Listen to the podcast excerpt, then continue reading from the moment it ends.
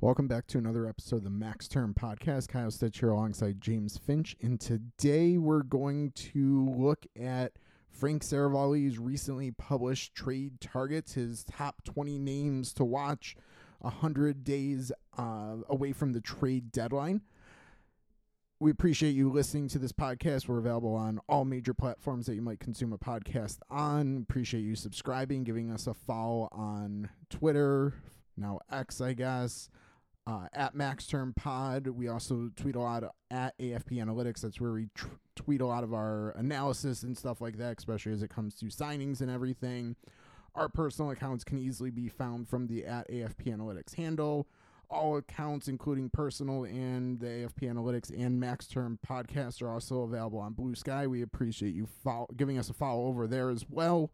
Haven't put a lot of content up, but at some point we probably will actually start to utilize that platform.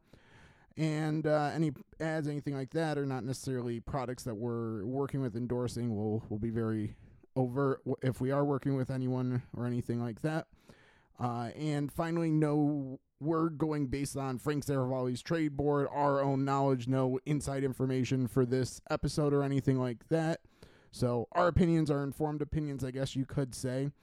And with that, Frank Seravalli released his top 20 names, trade target board, if you will, 100 days to the deadline. And I think our plan will just be to run through, well, probably not run through, but talk through names 1 through 20. Ironically, one was very recently just traded. We'll get there in a minute. And we'll start right at the top, talk about player, talk about maybe some team fits, what we think the kind of the current team should do, who who would make sense to acquire this player as well. So number one on his board, Elias Lindholm, center, Calgary Flames. He will be a pending unrestricted free agent.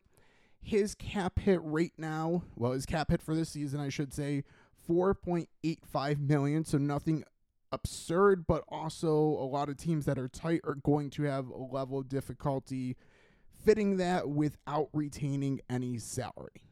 Yeah, um, and there's always the option of kind of taking on a contract, and in this case, it probably wouldn't have to be a huge one. So taking a player, not making a whole lot back in a trade to make it fit. Four point eight five. I I would guess it's not the amount that a team takes on. It's most likely going to include some salary retention in a trade. But yeah, like you said, I mean, we we can see it right here. Lindholm is the number one trade target, at least as of right now, and part of that is because he's a high level, high for high performance center. The first team that pops into my head that I think should be all over this, and this isn't a new opinion, we've talked about it over the offseason. Boston Bruins. Yeah, that's exactly who I was going to kind of say as my first team as well. The Boston Bruins ideally like they're they're off to a really good start. Um, we think that there could be a level of regression. Actually, we've kind of seen that the past week. Uh, we talk about regression and everything. Who which teams we bought into their early season start sold. Uh, in our kind of Black Friday special that was that was recently uh, released. So also encourage you to listen back to that one. But I agree. Elias Lindholm and the Boston Bruins makes a ton of sense. The issue is Boston would have to probably send someone who is a contributor, if you will, out. Maybe they can move one of their defensemen and kind of shift around there. I guess Matt Grzelcyk's probably the easiest name. Maybe not the most ideal, but probably the easiest to, I guess, start with talking about. Yeah, I think l- looking at the roster, it most likely does come from the blue line.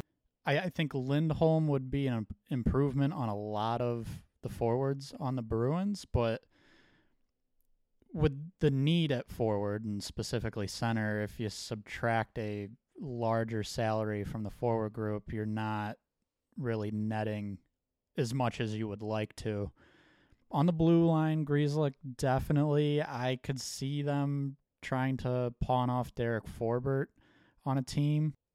That would really kind of be where it has to come from at this point in the season, unless there's an injury we don't know about. Or, I mean, we're, we're talking about this right now, but that doesn't mean a trade's going to happen right now. This could happen in a month, two months, even. So, like, we. Th- there's a lot unknown. A lot of things can happen before a trade actually goes down. But yeah, yeah, it, they either need to send someone back or honestly, someone who is fairly important to the team is going to have to be hurt for this trade to work out. So I, I had brought up Matt Grzelcyk strictly because he's the one without any sort of trade protection, so they can send him wherever he wants or wherever they want, not wherever he wants. Yeah. Derek Forbort has a level of trade protection. It looks like he has an eight um I guess only a three team no trade list at this point, so I think that means he can name three teams he can't be traded to. So I don't I don't know if the Calgary Flames would be one of those teams or not. It feels like there's I can name three more that I put on my list before Calgary, but at the same point, may, maybe maybe moving cross country is not maybe the desired thing here. So maybe it is three West Coast or out west teams, anyways. I was gonna say maybe if you don't want to go to Western Canada, there's your three teams. So, uh, not to say that's the case here. We have no idea, but in theory they could be on there. But yeah, I agree. I would probably have a handful or two of other teams I'd put on there first. Grzelcyk is the most obvious as far as being able to trade him for sure. I have one other roster player name from the Bruins before I give you another team as well that I that I kind of like for Lindholm.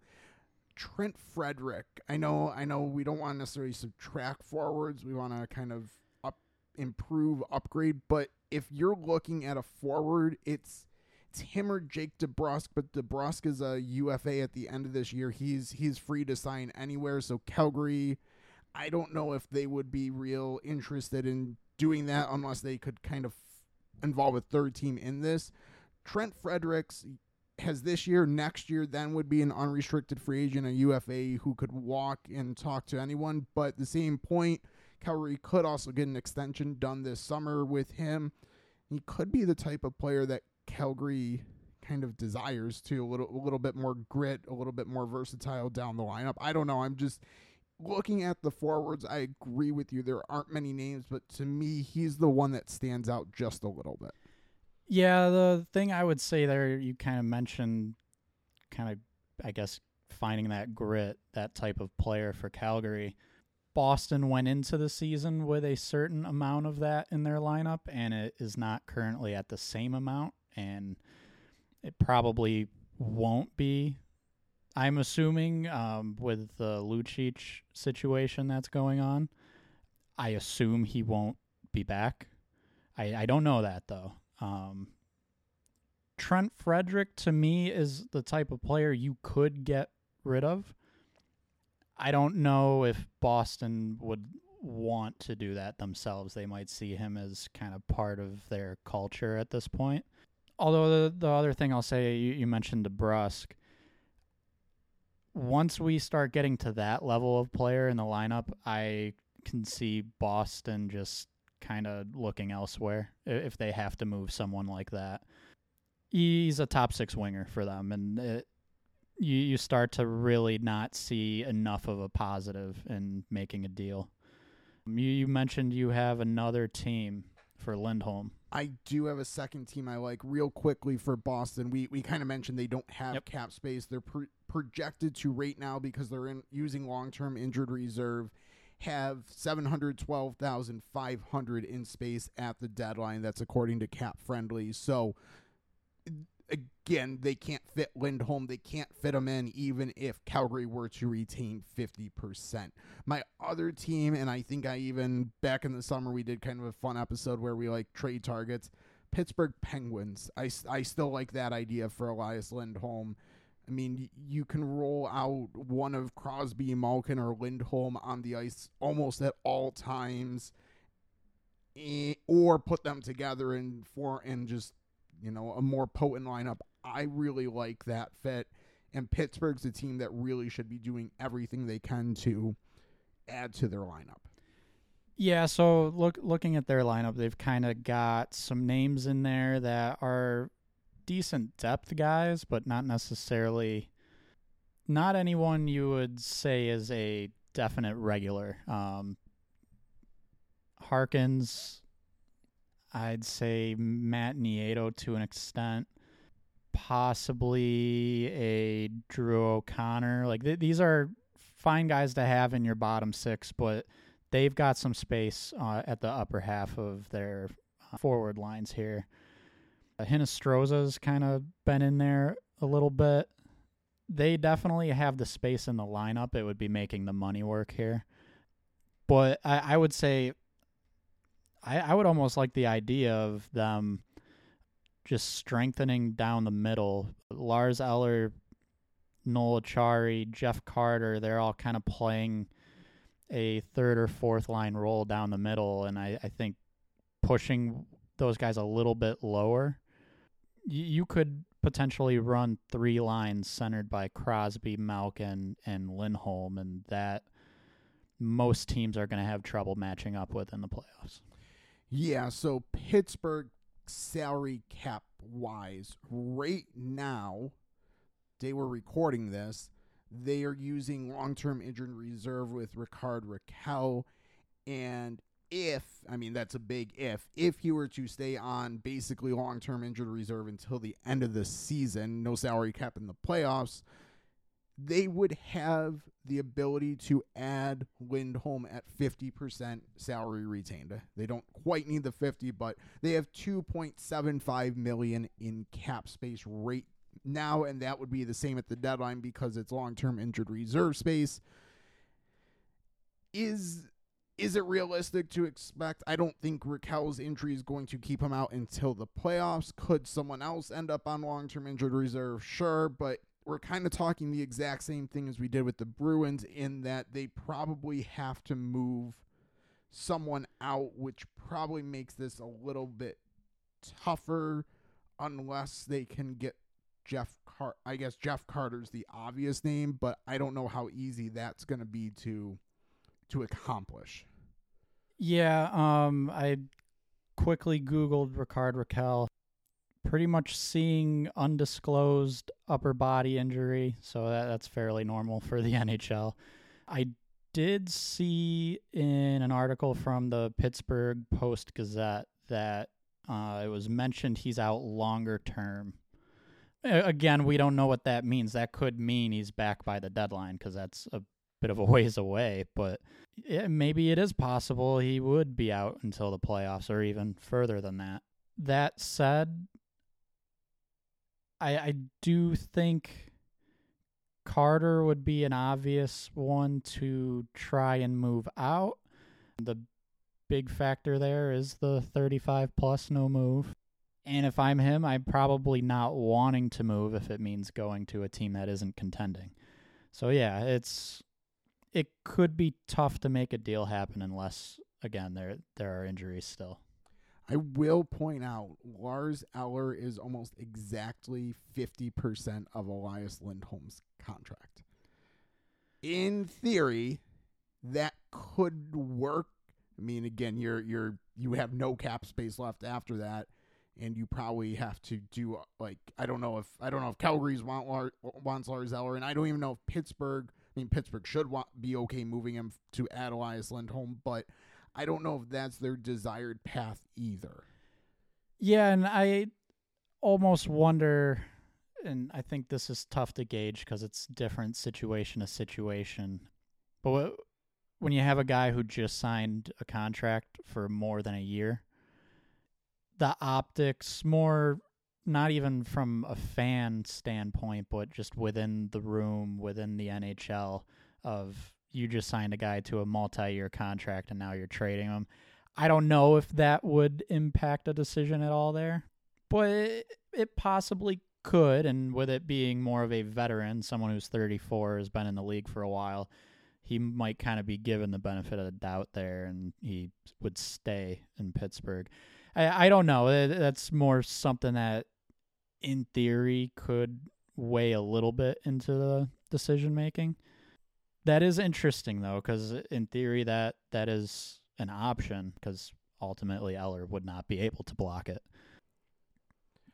It I, I like the team fit enough that it's something to keep an eye on uh, roster wise where Pittsburgh's at in the in the I'll say weeks leading up to the deadline would be my guess.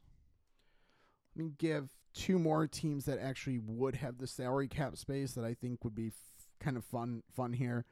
One would be kind of the team that drafted him, the Carolina Hurricanes. I mean, they have a plethora of forwards, of good forwards already, but he's good enough that you make that work in your lineup. I mean, if you can add a center of his caliber, you you do that. Yeah, so they're probably one of the top teams of you, you look at their forward lineup and there isn't necessarily a hole there. People get hurt.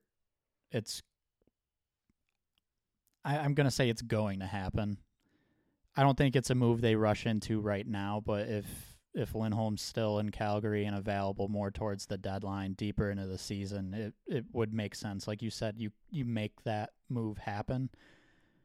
I think they've got a lot of solid players in Carolina, but if you wanted to point at a weakness, it could be down the middle. They could use just a little bit more elite talent. Although Kotkaniemi is playing fairly decent this year, so it's not quite the same situation as last year. But I, I like Carolina as an option for sure. Okay, let me give two dark horse. I, I know I said I know I said two a minute ago, but another one popped in when I, when I'm looking here. The Buffalo Sabres, if they want to add, kind of if they want if they want to start making a push, they've haven't gotten the level of center play. Casey Mittelstadt's been really good. Tage Thompson's out. Tage, Tage Thompson was really good when he was playing, but they haven't gotten enough out of a Dylan Cozens and Peyton Krebs this year that I don't necessarily think it's going to happen. I'm not, and I don't think that he's the player they go for, but if they're looking to make uh, kind of an aggressive move, that could be interesting, especially if something happens to one of those centers or Dylan Cozens still is not kind of playing at the level he needs to. Yeah, I agree. And I one thing I want to mention with Lindholm is he has a history of playing the wing as well. A bit of a versatile player. So in a situation like Buffalo's, if everyone gets healthy and going at center, in theory you could argue that Lindholm would possibly fit. Especially when you look at kind of where some injuries are happening, where it might be a little thin and Buffalo is on the wing right now some guys will be coming back in the near future, like a Jack Quinn. So the forward need might be lessened a little bit as time goes on this season, but at the same time, they're kind of at this current moment, they're an injury to a big player away from. I don't want to say hitting the panic button at forward, but it starts to get a bit thin there. Yeah, I, I mean Lindholm has wing flexibility, and I think some of the current centers, Dylan Cozens and Casey Mittelstadt, well. have also played pretty pretty well at wing. My final kind of under the radar team when we did the Black Friday episode, we probably wouldn't have been talking about them, but we kind of we we bought in we we bought into a level of progress from the Nashville Predators. And I think they would be if they can keep taking steps forward, and the we- and other teams in the West start to pull back they would be a fun fit for Lindholm, and that could be a team that isn't just viewing him as a rental player. Yeah, so one Nashville has a ton of cap space, at least in comparison to everyone else. They're currently for this season they've got ten and a half to work with. Going not not to go too in depth with Nashville, but looking ahead, they are going to have cap space to work with in the future, in in the near future specifically. This was a team where when you were mentioning different teams for Lindholm, I was going to kind of bring them up if you hadn't. Right now, they're kind of at like the 500 level record wise. They're still in the hunt uh, for the playoffs, not out of reach whatsoever. they're a team that you look at overall the team's underlying numbers. I would expect I would expect the outcomes of these games for the Predators to start going a little bit more in their favor. More to say that those underlying numbers, I think, paint a good picture about this Predators team, um, both offensively and defensively so far. With the caveat that their goaltending play to start the season was not what we would have expected. Saros did not start strong you'd think he rebounds over the full year. And if the rest of the team can keep playing the way they are, they're a contender. You look at their forward lineup, there's absolutely space for Lindholm now and long term. I I would love to see them make that move. Any other teams for Lindholm before we move on to the next name who I don't know how much time we'll spend on because I think it's a lot of the same teams. Yeah, Specifically, I'm going to say no. I, I think there are some other teams who, in theory, could be interested, but we'd mostly just be throwing the contenders around. Yeah, maybe Washington Capitals should be mentioned a little bit, Yeah. given that they don't have. It seems like Nick Backstrom's unfortunately done, so maybe they're a team, but maybe Washington might make a little bit more sense for the next name on the list, Sean Monahan. And I say that because Washington, like Boston, Pittsburgh, don't have the the cap space. They're they're right up against it already. Well, I guess they they would have more cap space because of the long term injured reserve for Backstrom. So may, maybe they make more sense for Lindholm. But anyways, Sean Monahan next on the list. Again, I think Boston, Pittsburgh are two obvious teams here, especially considering he would be cheaper. Uh, who else? Who else do you got? So he kind of seems like he hasn't had the greatest of luck with injuries. So I wonder if he ends up more with a team that doesn't necessarily have to upgrade, but just kind of has the luxury of doing so.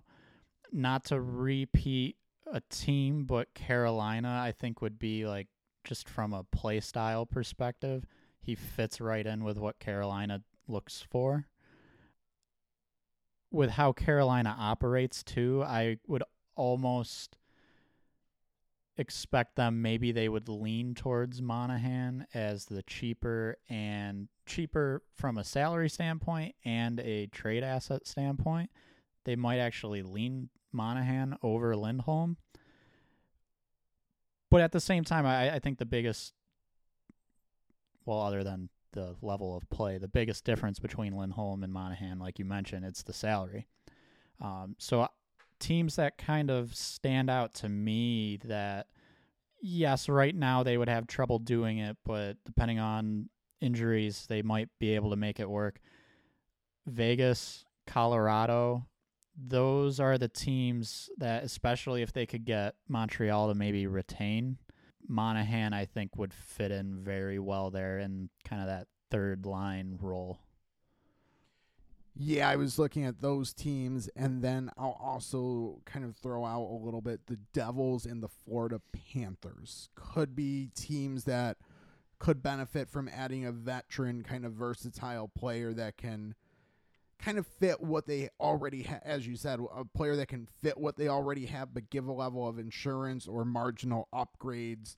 I think that applies a little bit more to Florida in this situation. I think him in Florida would make a lot of sense to just add another option for them to play in their middle six or even their bottom six and allow them to maybe move like an Anton Lundell more even more up the lineup and play him there consistently.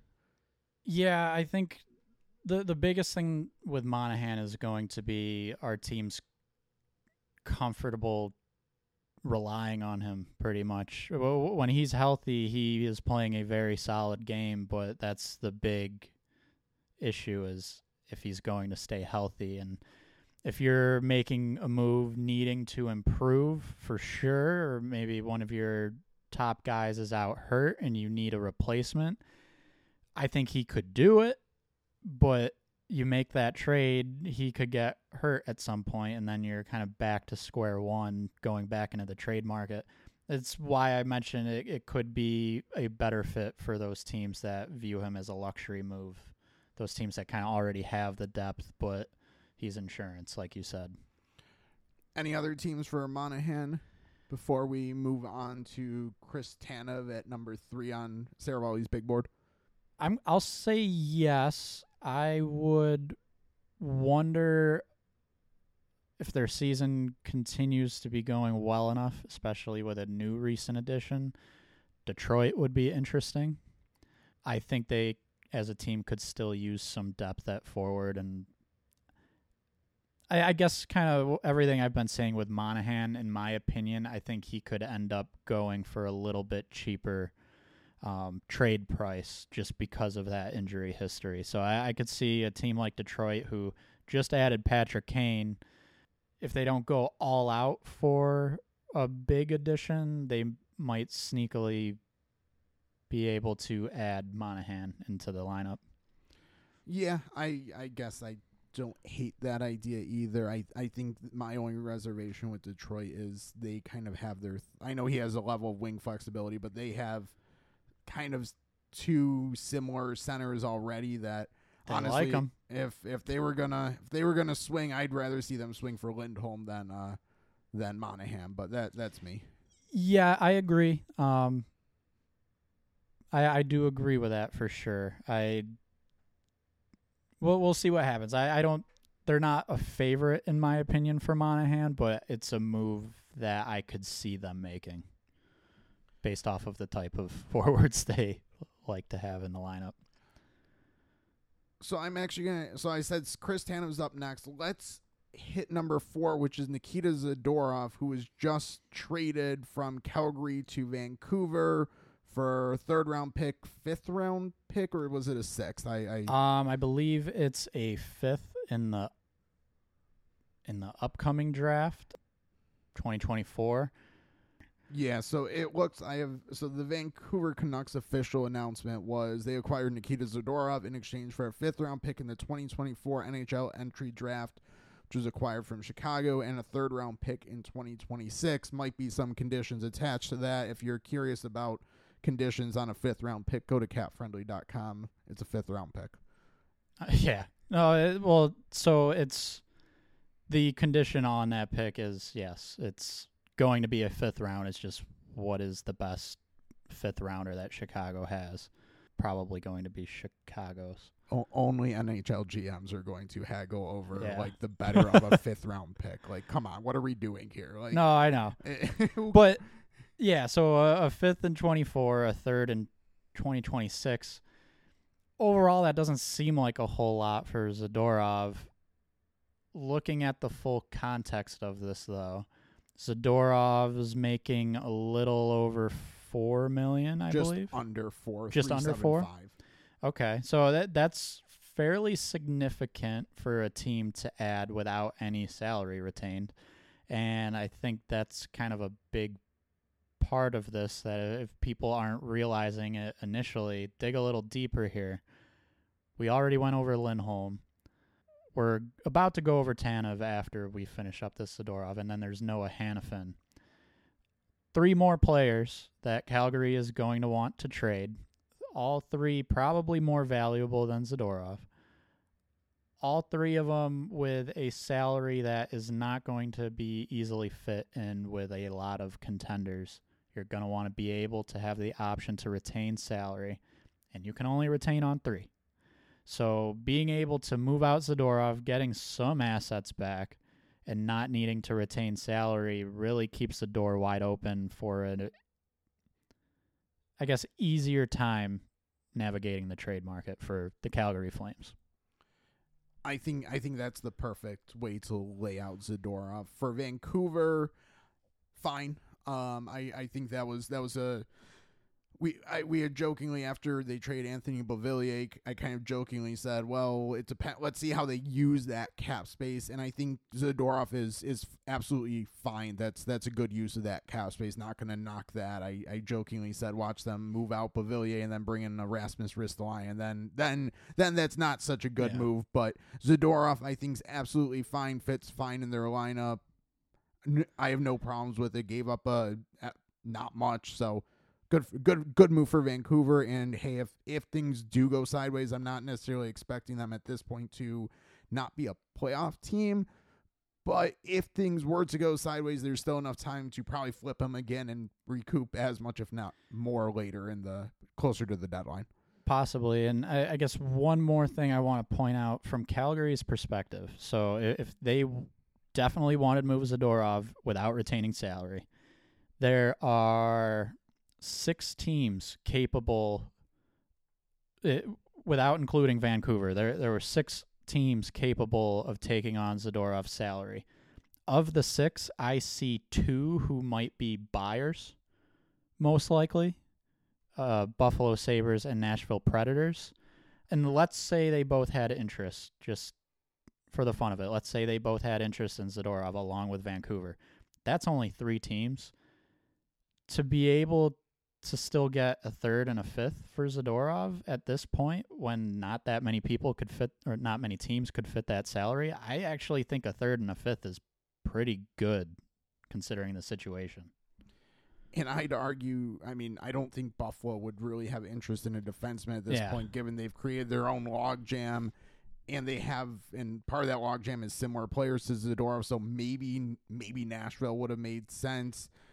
they have i mean you could argue whether or not nashville should improve on certain players but their defense has been fine. And there isn't a clear spot for a defenseman. They they kind of make much more sense to acquire a forward. So yeah so i, I was kind of I guess being a little bit generous as far as what the trade market for Zadorov might have been with no salary retained yes, there's other teams with long term injured reserve. I, I I wasn't factoring that in, but to not have to retain any salary a third and a fifth, that's I I think it's not going to be recognized how good of a return that was. Yeah, may, maybe the Arizona Coyotes as well could could be a potential buyer. Could be like, but again, as you said, we're stretching, and then I think the Capitals would be the only other team who's got enough LTIR long term injured reserve space to have fit him at the full cap hit. And again, I'm not sure that that's the move that they're making. So Yeah. yeah, it Calgary might have actually been really smart. Like when I first saw the return, I was I will say I was underwhelmed, but Yeah. now talking it out, thinking through it a little bit more, it makes a lot of sense, and maybe it's going to be a smart and savvy move because, as we said, Monahan. Let's lump the next two together. Chris Tanev, Noah Hanifin are very, very similar, carrying Tanev four and a half, Hanifin just under five at four point nine five million. Tanev right, but a little bit older, a little more wear and tear. Hanifin left. Young will be a unrestricted free. Well, both will be unrestricted free agents, but Hanifin, if you're acquiring, you're more likely to also want to sign to a long-term t- contract. Where Tanev, I think you're viewing as a kind of a rental. So defensive needy teams are going to be calling Calgary, and I am. I'll throw out the probably the neediest defensive team right now, Toronto Maple Leafs. I, I think people would argue that they should go after Tanev. I like the idea of Hanifin for them a lot. Yeah, so Tanev to me is m- more of the lockdown defenseman type. Hanifin, I think, is at this point a little more well rounded. Definitely more of an offensive guy than Tanev is.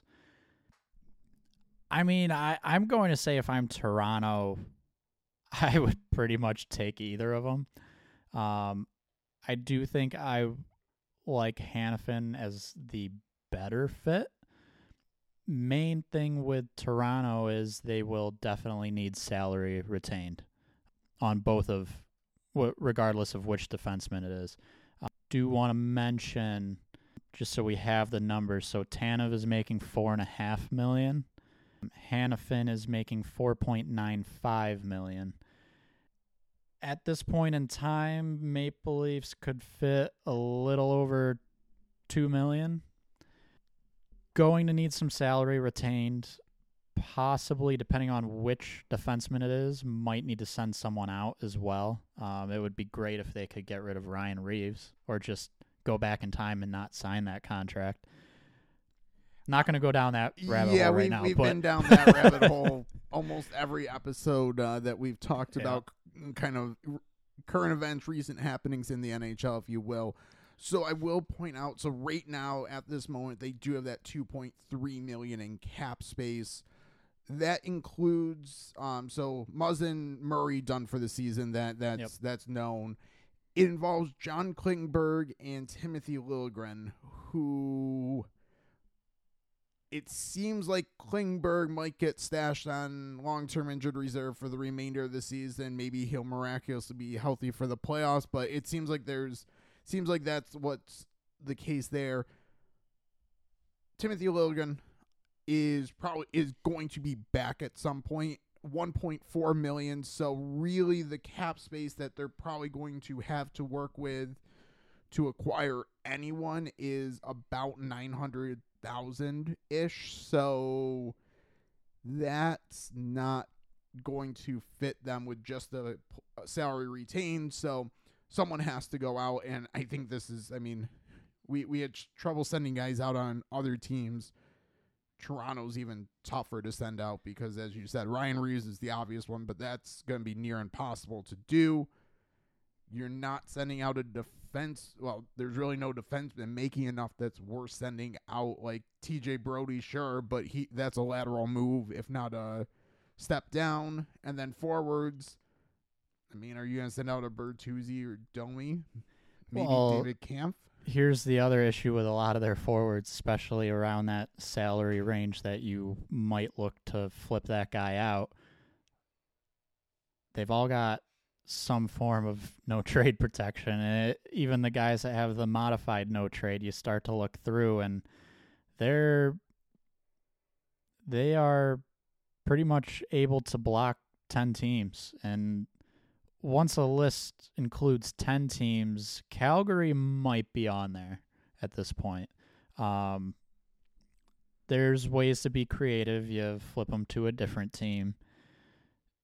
I, I more just think it's important to mention that is it, it it gets tougher even when you look at well which player should we get rid of who would other teams be fine acquiring the other thing with some of those forwards around that let's say two to three million range that in theory it would free up the right amount of space.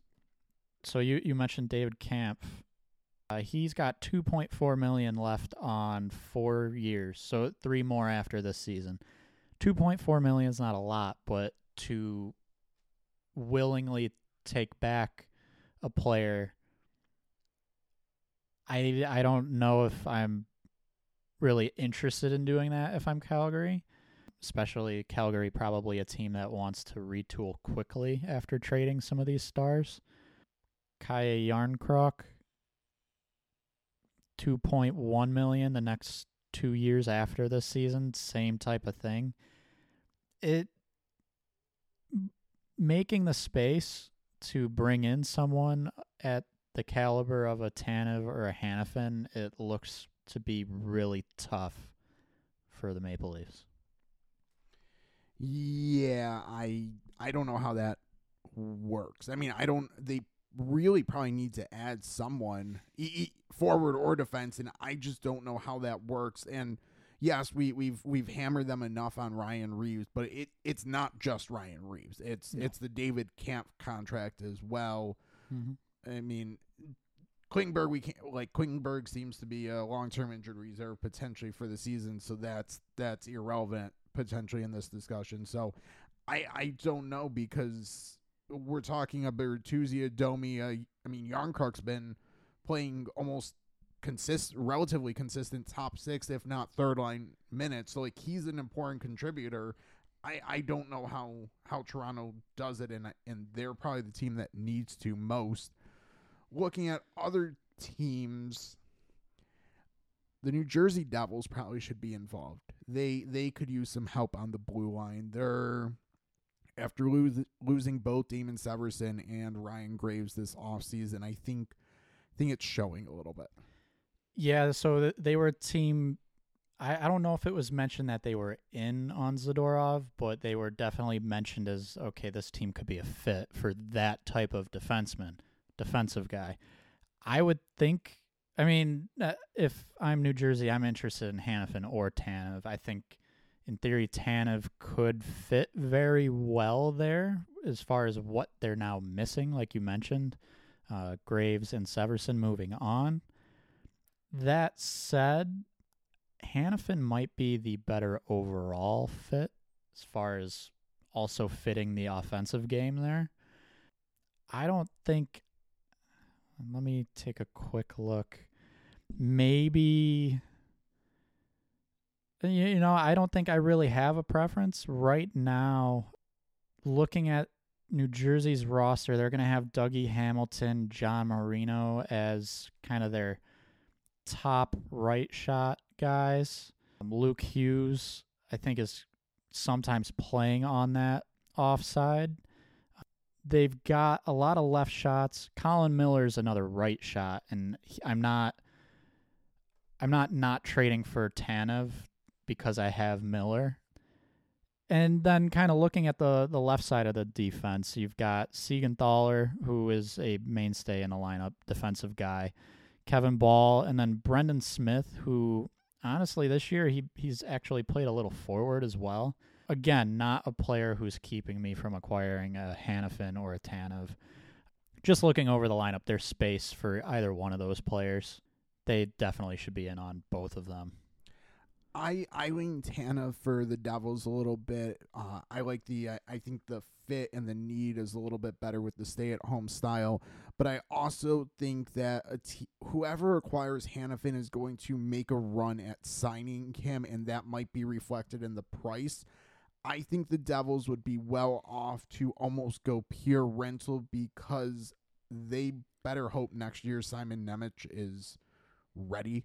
You don't spend a second overall pick to have him play that many years in the AHL. So this year, fine, playing down another year, but next year you want to pencil him in your lineup. So if you're if you're bringing in a long term kind of guy, it's because you're you're kind of a little bit down on Nemec, in, in my opinion. So obviously that doesn't have to be the case, but I don't know where you're fitting like a Hanifin longer term on this roster. So I I lean Tanev for them just just strictly kind of this year. I think stylistically he might be what they need, but I think he's also just a fit from an asset management standpoint better.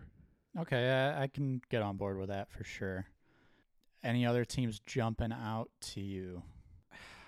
I I want the Edmonton Oilers to be able to do something, but I don't think that's going to happen at least with these players. So I'm going to say no there if Boston wanted to change things up a little bit, again, we mentioned Grzelcyk earlier, we mentioned Derek Forbort earlier. If they want to shift things around, move some money around, I, I don't know if this is the smartest option for them, but Hanifin being having gone to college in the area, like maybe he makes sense and as a longer term option. Going from Grzelcyk to Hanifin would definitely be a good upgrade. I don't know if long term that fits salary wise, but just spitballing there. But I I don't know. There's a lot of teams that just don't have the space, and I guess I'll throw out one more: Dallas Stars. Dallas Stars absolutely would be a fit, and I think one they will be looking to improve their team. They're one of the top contenders, but two, when you look at their lineup, I would assume that they'd be looking to acquire a defenseman like uh, up front. Their forwards, sure, you can always get some depth, but that's not really their issue or their weakness, I would say. There's definitely space in the lineup to improve their defense. Another thing with them, though, will be making the money work. So, right now, they really don't have a whole lot of space, so they would need to be sending out a player or two. I'm not really sure who that would be. The one the one thing that Dallas has going for them that other teams don't is they're not in long-term injured reserve yet. So they're going to accrue basically cap space. They're going to be able to take on more salary at the trade deadline than they can Yes. today. So cap friendly right now has them projected to have two million of salary cap space, which getting one of those at fifty percent retained is that's only about five hundred thousand to maybe a million for Hanifin. So that could be a level of just shuffling guys up and down, doing some paper transactions until the playoffs. Like not ideal, but it's a little bit more doable, I think, than Yes. saying you have to send a guy out. Yes, I, I think that's an important factor to keep in mind. Is not a, a team not using the long-term injured reserve is accruing the cap space. If they need to start using it, that stops. So it, it kind of. I, I would like to say everything goes perfectly for Dallas and they don't have to start using it. Um, some older names in their lineup, so I'm not 100% confident that I'd bet on that being the case. But but yes, currently they're in a better spot than a lot of other teams because of that ability to accrue the cap space. just real quick math with with the stars. So I'm looking at kind of who they have and everything, waiver exemptions. Thomas Harley waiver exempt. He's just under 900,000. So if you want Chris Tanev at 50% retained, you can send Harley down until the playoffs and there's there's your space for Tanev. So it's it's very doable how I mean, is is that improving their lineup enough for the regular season? I don't think so because he's one of their better defensemen at this point. But if you're looking to make something happen, you have and again another name I wouldn't want to send down, but you have him and Wyatt Johnston that you can kind of shuttle a little bit on paper or what. However, if you really desperately want to make one of those guys work, Yeah, I, think on it, it wouldn't even come to that. I think they'd be looking at just some other more depth NHL guys like the Sam Steels, the Joel Hanleys. That that they would just risk losing one of them on waivers rather than remove Johnston or Harley from their roster. But I, I guess the main point here is it's doable for Dallas. It's not easy, but for a majority of the teams who are going to be buyers, buyers it's not going to be easy. Another team I want to throw out there, and the more I look at their lineup, the less I know what they'll choose to do.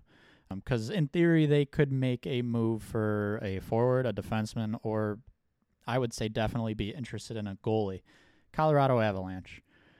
I look at their lineup, they could use a little depth up front, especially in the bottom six. I think their top six is fine, but I, I guess even there they could improve. The reason they popped into my head for defense is um, with Sam Girard entering the. Um, I'm, I'm blanking on the exact name players player assistance program. Yes.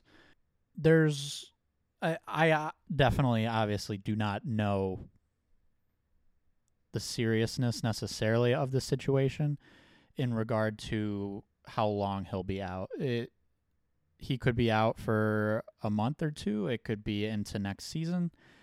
It's really tough to gauge. The only team that really has an idea of that is probably the Colorado Avalanche themselves. That said, what does it mean for them as a hockey team?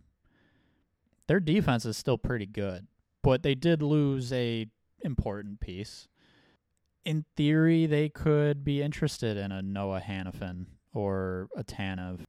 But but like I said, looking at the roster, that that's it's not a coin flip because there's three different positions they could look at. But I I don't know it. They have the space uh, with LTIR. They could make a move work for either of those players fairly easily. I don't want to open Pandora's box, but I th- I think this needs to be floated. So, Sam Girard player assistance program, like I don't want to diminish mental health or anything like that, but at the same point, if he were to conveniently stay in the program until the playoffs where there's no salary cap, I think there's going to be some teams that uh cry foul. And again, I don't want to make light of that situation, but it, if if it starts getting towards the end of the season, he's and he still feels like he needs he needs help. He should continue to get that help, absolutely. But I think the closer it gets to the playoffs and rumblings start that he might return, I think some teams are going to get really upset with that situation because that's not that's not the intention of the program. That's not the intention of the salary relief. The intention is to have players who need assistance to go into it, and that's just not. I mean that that's the case in this situation, but him staying out until the playoffs to also provide salary relief would not be a good situation, good look for anyone involved. I think. Yeah, it's in a, in a way it could be a situation very similar to the teams that have some stars on long-term injured reserve. It, it would be that same type of. I I, don't want to necessarily use the same words like kind of cheating the cap system, but it, it could be viewed in, in that same light, definitely. So Colorado's I, I brought them up for a Tanev or Hanifin, but really, I, I guess I'm bringing them up for just about any player because I, I think they could use anyone. Um, I I would lean towards goalie for them if they were going to add somewhere. So if if I'm them, yes, I agree, but I will also mention that's not always the easiest position to acquire. So they could just be out of luck with that one. I mean, I don't want to jump past past Tana Hanifin if we got more teams, but kind of foreshadowing. The next number six on the list is Jake Allen or Cayden Primeau. This is again Frank Seravalli's uh, list. Jake Allen, Cayden Primeau. Cayden Primeau is is on a very inexpensive contract. He could make a lot of sense for Colorado's goalie need. But uh, if if you got more teams for on defense, I'm I'm happy to stay there for another minute. I think that's I'm gonna say I'm I'm good with who we've talked about. Yeah, yeah, I'm I'm good with who we've talked about. So I guess that does move us to goalies. Next is Jake Allen or Cayden Primeau. I believe a little bit farther down on the list here. We'll lump some guys together. James Reimer. And then I also think even farther. So Reimer was 10 on the list okay, um, I was seeing if Mackenzie Blackwood was on here, but he he's another name. He's not on Seravalli's board, but he would be another name in this goalie discussion. Probably choose choose your choose your desired, I guess, person, and you could make a case for and against probably all those guys. So Jake Allen, Cayden Primeau, James Reimer, maybe Mackenzie Br- Blackwood. So Allen and Primeau sixth on Sarah Seravalli's big board. Ten is James Reimer, and then Blackwood isn't on the trade bait board, but his name's been out there enough as well. Yeah, so I not to we just talked about this, so this can be a very brief mention of them. Colorado, Georgiev is not playing too well this season, and uh, I'm I'm blanking on the name.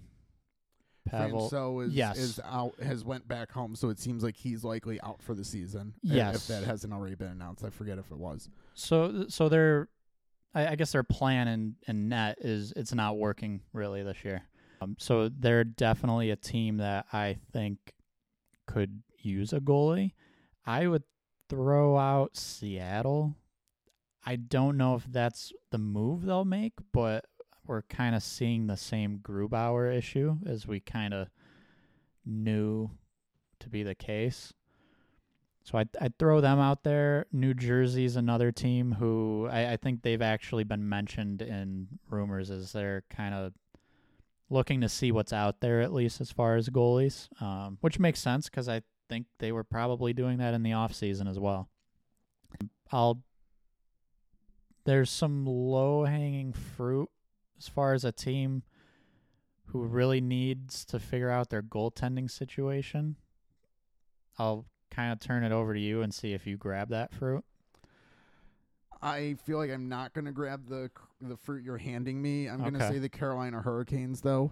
Okay. Potentially with um with Freddie Andersen out. I, we don't know for how long, and then Antti Raanta's never stayed healthy for his career, unfortunately. So they could be someone who depending on the injury situation to one or two of their guys could be looking to add someone. So I know that wasn't probably the, the answer you were looking for, but It wasn't, but I I'd still like the answer of Carolina because so so there we saw in the offseason some teams more than usual were stacking up on goalies or at least kind of having three NHL guys.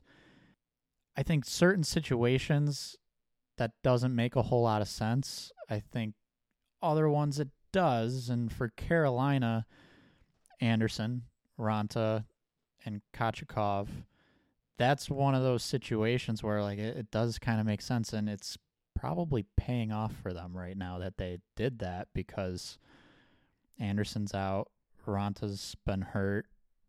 They and they're kind of in need of another goalie still, but if they didn't have the three, that'd be an issue. okay, fine. I'll pick the fruit this time. The Edmonton Oilers are who you're, I assume, talking about. Yeah, that was the fruit. but I, I don't know if they're as low hanging as as I, I they are, but at the same point, it seems I don't know if they just want to push this narrative, but it, every time I hear any insider talk about their goalie situation, they always say, "Well, Jack Campbell will probably be called back up shortly. They just wanted him to get some games, get his confidence back, and he'll be back."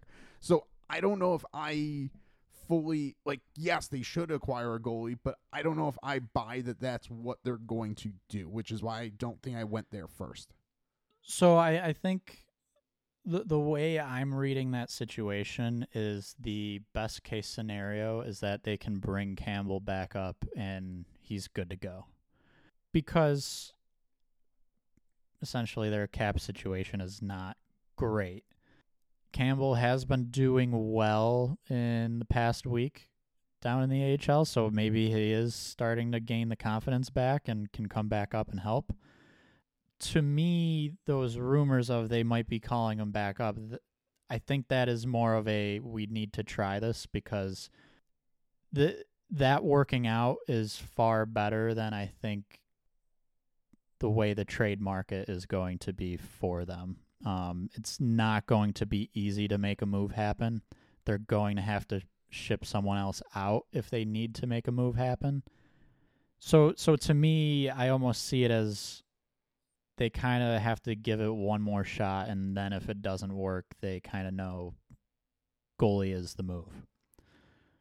I have one more team I want to throw out. I, I think it's more in the re- the Carolina realm, but with how well the LA Kings have been playing and their goalies still being Cam Talbot and Phoenix Copley, I I know it carrying three goalies is not the optimal thing to do, but if you're the LA Kings and you have arguably the best roster in hockey in front of your goalie, not giving yourself one more insurance policy might be a level of negligence, especially if it gets later in the season and someone's struggling a little bit, banged up a little bit, or or ju- I mean, just going into the playoffs with just those two guys. I I strongly consider adding a third if I was them. Well, so Copley hasn't been that great this year. Not a shocker. I think the comfort with him last year was he played a lot and won some games, but I don't necessarily think that was because of him.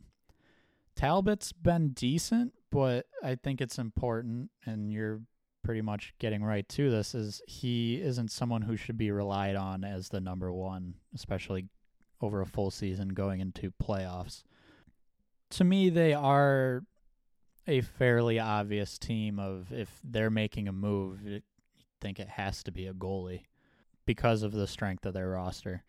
So I, I definitely like them as a fit for one of these guys. They've got some space from LTIR to work with. Yeah, I, I would actually. They might be one of my favorites to pick up a goalie because, yeah, the the rest of their roster is so good that that's kind of the clear. If they can patch that up, they they could turn into a favorite pretty quickly. If they aren't already. Yes. Well, uh, so I, I guess that's the big knock on them is their goaltending situation. So we we've been we spent a lot of time at the top of the board. So let's let's run through a couple more names. Uh, Adam Henrique's on here. I mean, he's I, I don't I don't know any team looking for a veteran kind of option might be interested, but his salary is awfully high that I don't know how many teams are going to be able to afford him, even with fifty percent retained, five point eight two five. So it, it has to be one of the teams with space. Again, maybe this is a Carolina Hurricanes who just want to add some roster insurance type player. That that could be a situation too where it, you see the multi-team trade where he's kind of filtered through a, a third party to get some salary retained because that is a higher salary that in this current cap climate it's going to be very tough to move. Even doing something like that, we're still looking at a little bit under 1.5 million, and that's still not opening up a ton, ton of teams, especially for.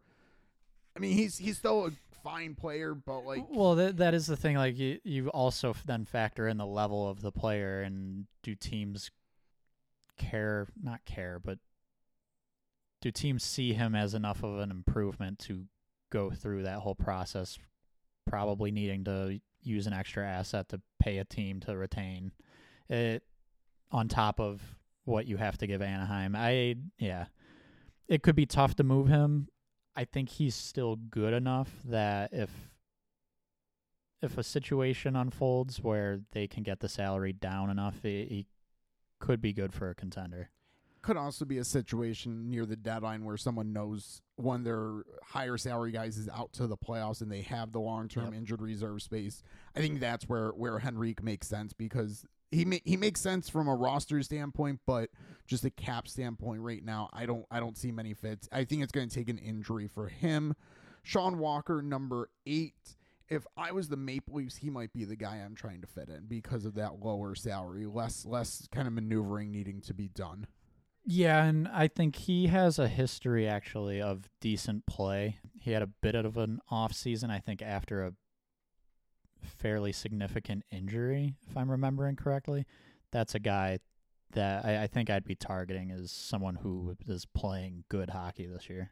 So a lot of those teams we talked about for defensemen, I think if you're if you're one of the teams that want to bargain shop a little bit more, he's probably the best guy to do that with. Another number nine on the list, Tony DeAngelo. I don't see anyone touching him. I, I don't know. May, maybe I'm wrong, but just he, his success recently has been with one team and only one team. I don't know if another team does that unless they're pure desperate. So maybe Toronto. If someone, I, I would, I would say if there's a team desperate for a defenseman, we need to break it down a little more and say if you're desperate for like a a power play quarterback, then maybe if you're able to hide and shelter him on a third pair, but he does not really know how to play defense. So that's kind of I don't know. I, I feel like you need to be in a very specific situation for Tony DeAngelo to make sense for you. I I would almost bet that he just stays in Carolina. I think there's one more name I want to look talk about real quick. Mike Hoffman, number 11 on the list. I think a contender will make a move for him. Someone who he's going to bring power play like he's going to score power play goals for someone. At, early on I mentioned the Sabres if they wanted to make a move. He's right now the Sabres power play has been struggling they yes they're they're going to get healthy but if they are looking for another kind of shooting option veteran again if they want to put some pieces in the middle he might be an, an interesting fit for them. Nashville same thing. I even Pittsburgh if they're looking for a little bit more firepower I, I think there's teams out there. It's who has the space Detroit Red Wings as well. I mean I'm thinking of teams that that want to continue to score goals, he'll he'll come in and help do that. Yeah, I, I agree. He's that depth addition for a team needing a little more scoring, and he's kind of the guy I don't even know who to compare him to, but I, I could see him going to a contender and just like he could end up getting scratched for the rest of the season, and he's kind of just that insurance. Need to plug him in on the power play, great. Somewhere bottom six, fine. Can provide a little scoring maybe, but not someone who should cost a lot asset wise. I do want to touch on one name quick further down the list, Jack Roslovic. I feel like on a better team, he might play a, a little bit better. His underlying numbers aren't great, they aren't bad. And he's on Columbus, so I I would wonder a team really needing a winger and maybe insurance at center. I feel like that could be an interesting fit. Also for a team that and he is a pending UFA but he's young enough that of all free agents, I would feel a little more comfortable if you like the fit retaining him on a longer term contract. So uh, that would be one I'd be curious about. Everything you said, Nashville makes a lot of sense. Yeah. Like get get a look. If you make the playoffs, great. If you don't, but really you get a look at him, see if he's someone that could fit into your lineup a little bit longer term. And he's probably not going to come at a massive price, especially if you will take on his full cap hit. So Nashville to me would And make a could. lot of sense there. A- absolutely, I, I very much agree with that. And he, again, he's he's got the versatility that he could kind of just any need at forward for any team. You could probably make him fit. I would throw him into the group of names everyone lists for Buffalo. I think there could be a fit there. Carolina, I, I think Detroit, he would start to get a little. I don't know. Uh, we always mention how they kind of have the same type of players, and that's another one of those situations. But i he could be a useful player for a lot of teams out there. So he's a little further down the board, but wanted to make sure we touched on him. I think I I guess second to last player on the board real quickly. Anthony Mantha has not worked out with Washington. Again, I don't think there's going to be a lot of suitors, but this is where is where a team like Nashville, I keep going back to them because they have cap space and they have a need at forward, and they're going to need some guys there longer term. If you're if you can get a look at him for X amount of games, that might be a worthwhile little move for for you to make, especially if you are kind of near the playoffs and like you're not sacrificing too much of a draft position by bringing someone like that in if if they do catch a little fire for you. So Ma- Mantha with Nashville to me makes a little more sense. I don't see like uh many of those other contending teams really pulling the trigger on on him. Yeah, price wise, I, I think Nashville fits for a lot of the higher cost players. Thing with Mantha, I, I want to make sure to mention it seems like just the fit with the Capitals it hasn't worked. If I'm looking at his numbers, I kind of want to take the bet, especially that he's a pending UFA, so there's l- low risk there. He's still decent, at least from a underlying metrics point of view. So uh, that would be one a team like Nashville. Yeah, it, it just would make a lot of sense for them to see if that's a fit. I will say I didn't realize he was 29 years old. Will be 30 very soon. Like yes, I feel like he's he hasn't been in the league that long, but oh gosh, I guess I guess I'm old at Uh, this point. So, um, so that that's a little bit of a knock. Like I don't, I you don't often, I don't know, touching 30 year old power forward type wingers is not always the best proposition, but but he's a guy that you might be able to buy really really low on and get some level of production. you want to be careful about a possible extension, but I, I think to acquire him this season, if you're pushing for the playoffs, it's it's worth it. So we didn't we didn't hit every name, but I think as you start to get past like 10, 11, there's names that I, I think we got to see how the season plays out a little bit more before before I'd be really think someone's going to be moving them. Well, it's just one of those things. Like right now, who who, how do you predict Cal Clutterbuck? He's number seventeen. Like there will be teams interested in a player like him, but tough right now. You could name pretty much every contender. Yeah, I mean Columbus with Andrew Peeke and Adam Boqvist is interesting, but at the same point, I don't know. We've we've been through this ad nauseum in this episode. Who has the cap space to add at the present, and it's very few teams. So, uh, yeah, may, I mean that could be a, a bigger hockey trade, if you will. So, I don't know. I if I was Columbus, I wouldn't necessarily be looking to do that anyways. So, Yeah, I think it's it's early, but I think the top ten names were were really interesting and fun to talk about. Yeah, I think, like you said, it's early, so there's going to be more names that end up being added to a list like this. So, um, I'd like to see some trades happen. Zadorov just happened, um, because it's fun. Speculation's fun, um, but it it could still be quiet. It's early in the season. More names are going to be added. Situations kind of still need to play out to see who is really buyers and sellers.